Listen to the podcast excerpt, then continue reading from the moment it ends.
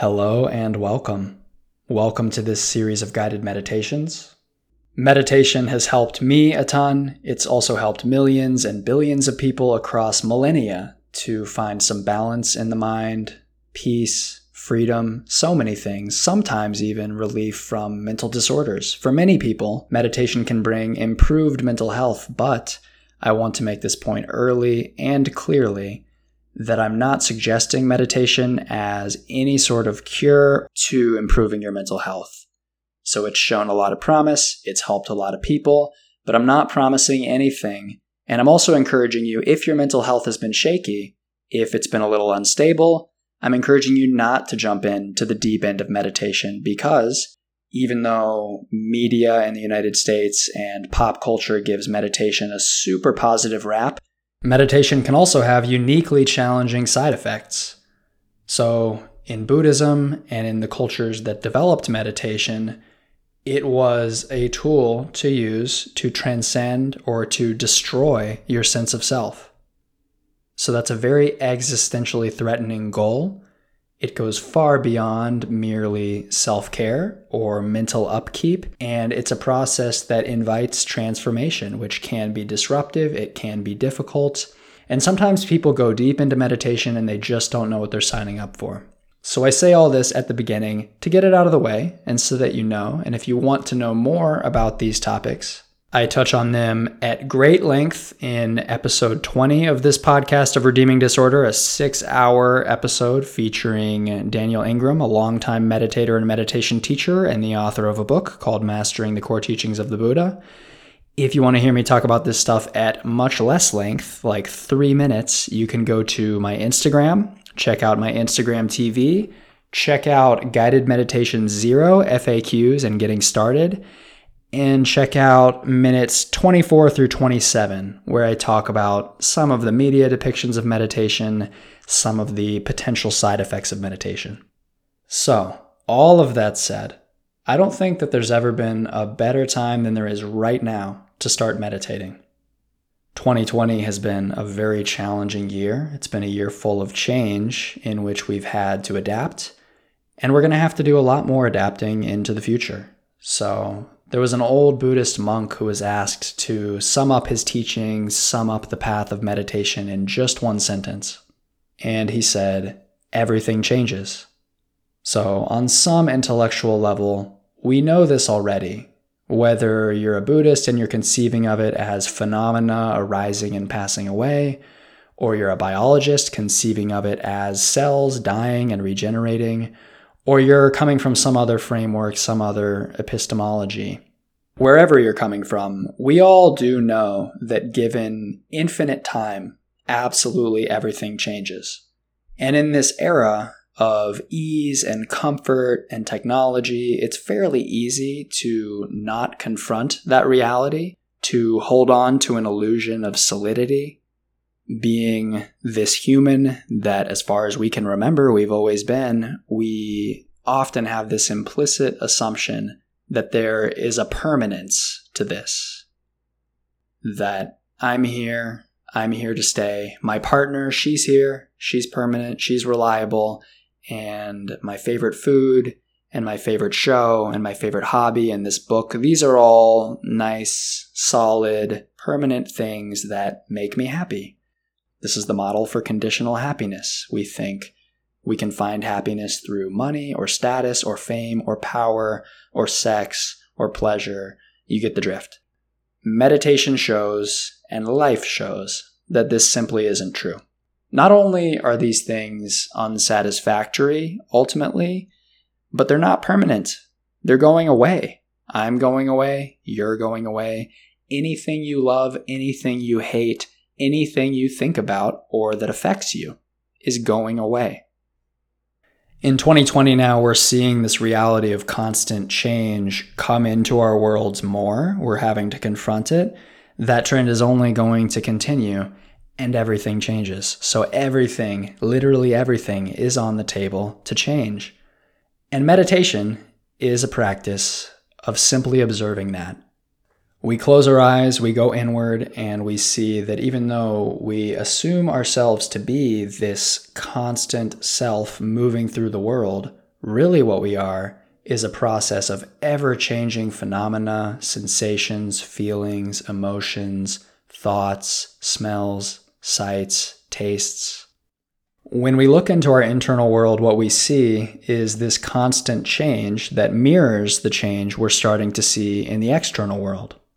And it might not be immediately obvious why looking at the internal would help us deal with the external and all of these changes. But the two really aren't different. Everything on the outside affects us because it affects us on the inside. Our senses turn it from an external thing to a sight or a sound or a smell or a taste or a feeling, sensation, or a thought. So we render the internal from the external, and the two are completely intertwined. There's an internal corollary for every external object you can observe. And it's well worth paying attention to those internal corollaries because those are the things that are driving us. Internal sensations, subconscious patterns, mental schemas, all of this stuff under the hood, under the surface of our own psyche, drives our behavior. And if we're just looking at the external, we think that that thing that person said affected us. We think that this news affected us. We think this tragedy affected us.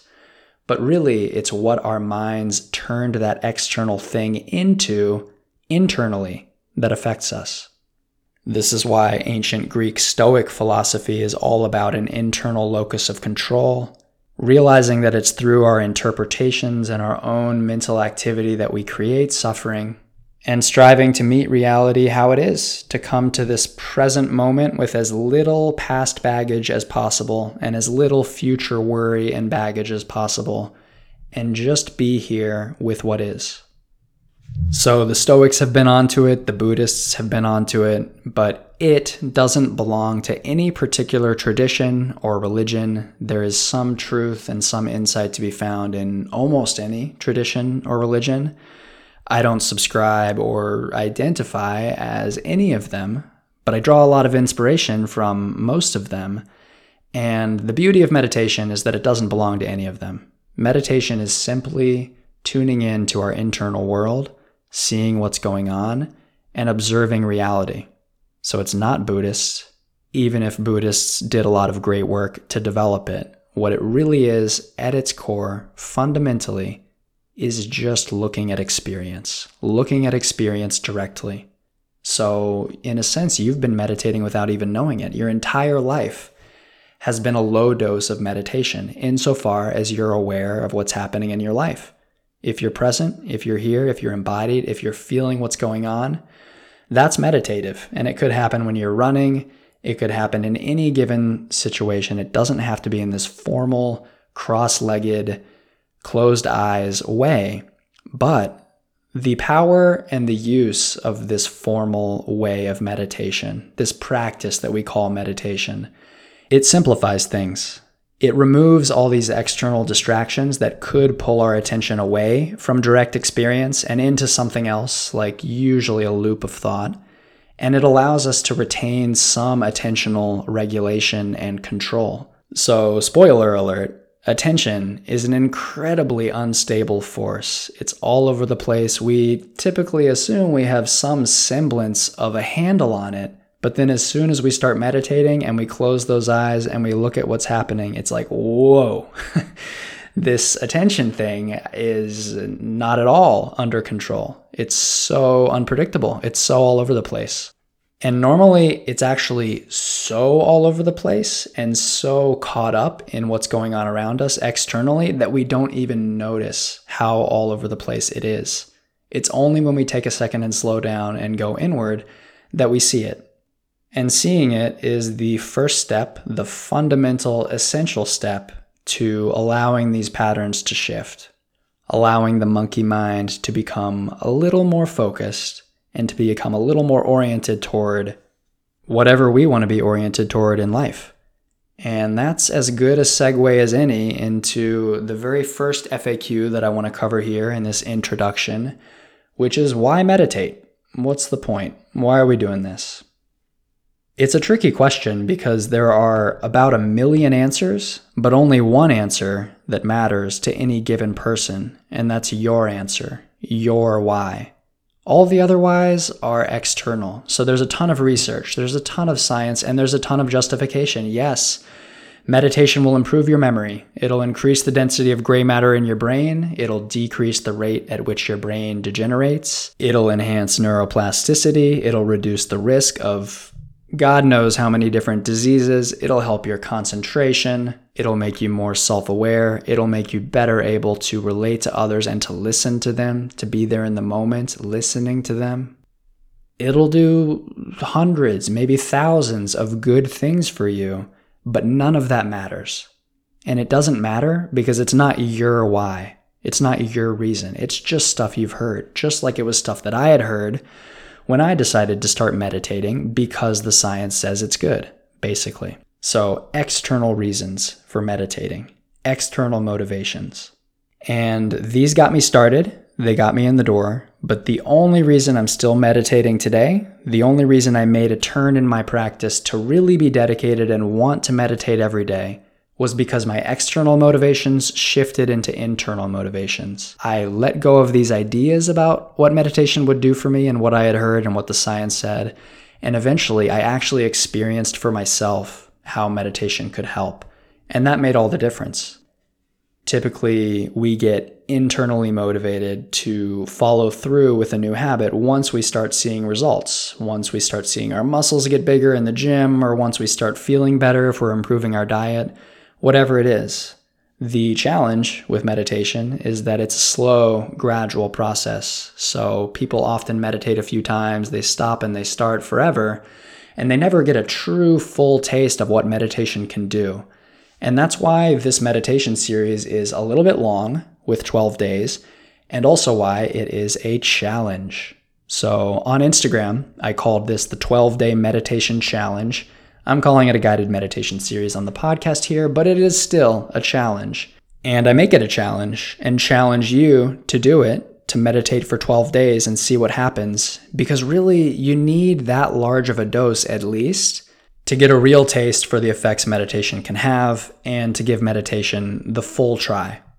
And giving meditation the full try is super worthwhile because then, whether you're a hardcore yogi pursuing enlightenment or whether you're meditating here or there as a helpful tool, or whether you think meditation is a scam and all the monks and nuns are charlatans and it's a bunch of bunk that you throw right out into the trash. Wherever you land, you'll be landing there from experience and not from hearsay. And that's what I want for you. So, speaking of experience and the experience of this meditation series, what it has to offer you, how it might be different from Headspace or Calm or the hordes of other meditation resources out there. The experience of this guided meditation series is to go deep fast. So, it's to progress through meditations that are designed to systematically, chronologically build a skill set for you that will empower you to practice on your own.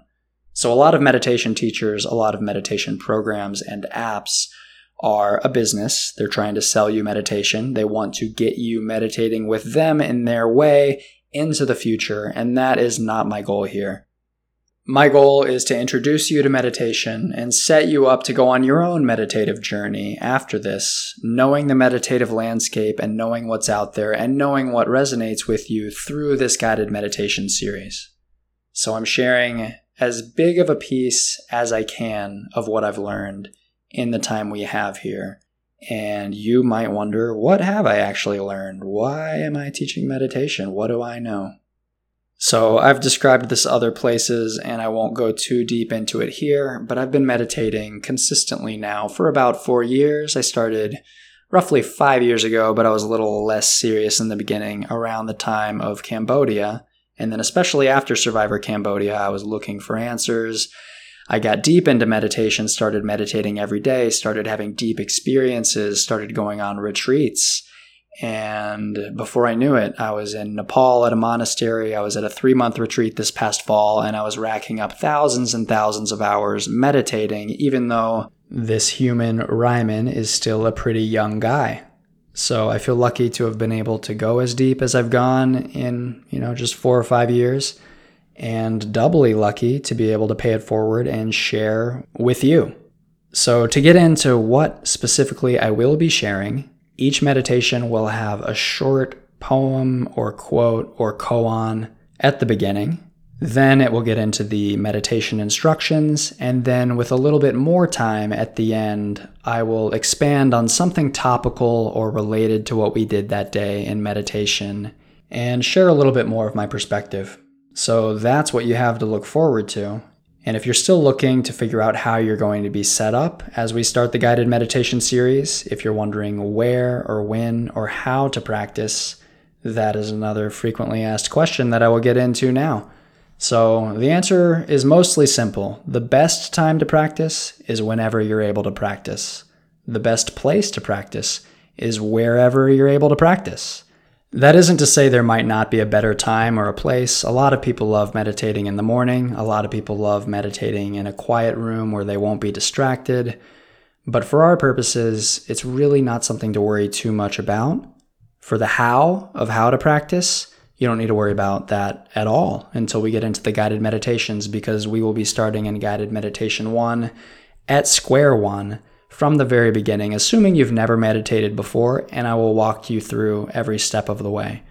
So you should be basically all set up, but the one question of how and where that I will address is sitting, because you probably do want to meditate in a place where you can sit comfortably. And it's not always the easiest thing. We want to strike this delicate balance between being alert but also relaxed. We want an upright posture with the spine straight, but not so straight that it's tense and forced. We have to find that balance. So you might find it in a chair, that's perfectly fine. You might find it on a cushion on the floor. There are a lot of great postures like that. It might even be that to be balanced for you, you've got to be lying down or you've got to be standing up. There are a lot of different meditative postures and a lot of reasons for being in different postures. The basics are just that balance I told you of being relaxed but also alert. Also, making sure your knees are no higher than your hips because that can cut off circulation. But as for the particular posture you should meditate in, there's not an objective right answer. It's going to be different for everyone depending on flexibility depending actually on a number of things. So rather than talking on and on and on here, I will once again refer you to that guided meditation zero FAQs and getting started from my Instagram TV. For this question of posture, I go very in depth through every meditative posture, showing you me in the postures so that you can see exactly how they work and understand how to make this decision. And that is from 8 minutes to 18 minutes in that Instagram TV episode. So, really, that's your only homework before getting into this guided meditation series. Guided Meditation 1 is already up. I'm uploading it alongside this introduction, so you are ready to roll as soon as you know what position you'll be in, how you're going to practice. You can go full speed ahead. Guided Meditation 1 is ready for you. And the last thing I'll leave you with is just some encouragement because, especially in modernized, westernized, intellectualizing cultures like the US, we are our own worst enemy with meditation. We psych ourselves out like no other. So don't psych yourself out. Don't think that your mind just can't do it. It's just too hard for you. Remember, every time you notice that your mind is wandering or you're thinking, as long as you return the attention back to the breath or whatever you're focusing on, you're doing it right. You are doing it right. So don't psych yourself out and think you're not.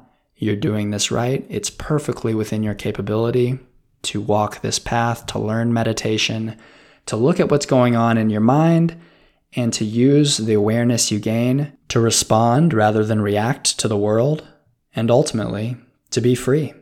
Freedom, peace, and real happiness are on the table.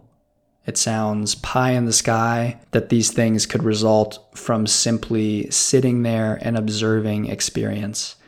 But I'm telling you from my experience that it's true, And I'm so happy to share this practice with you for you to have your own experience of meditation and begin your own journey. Here we go.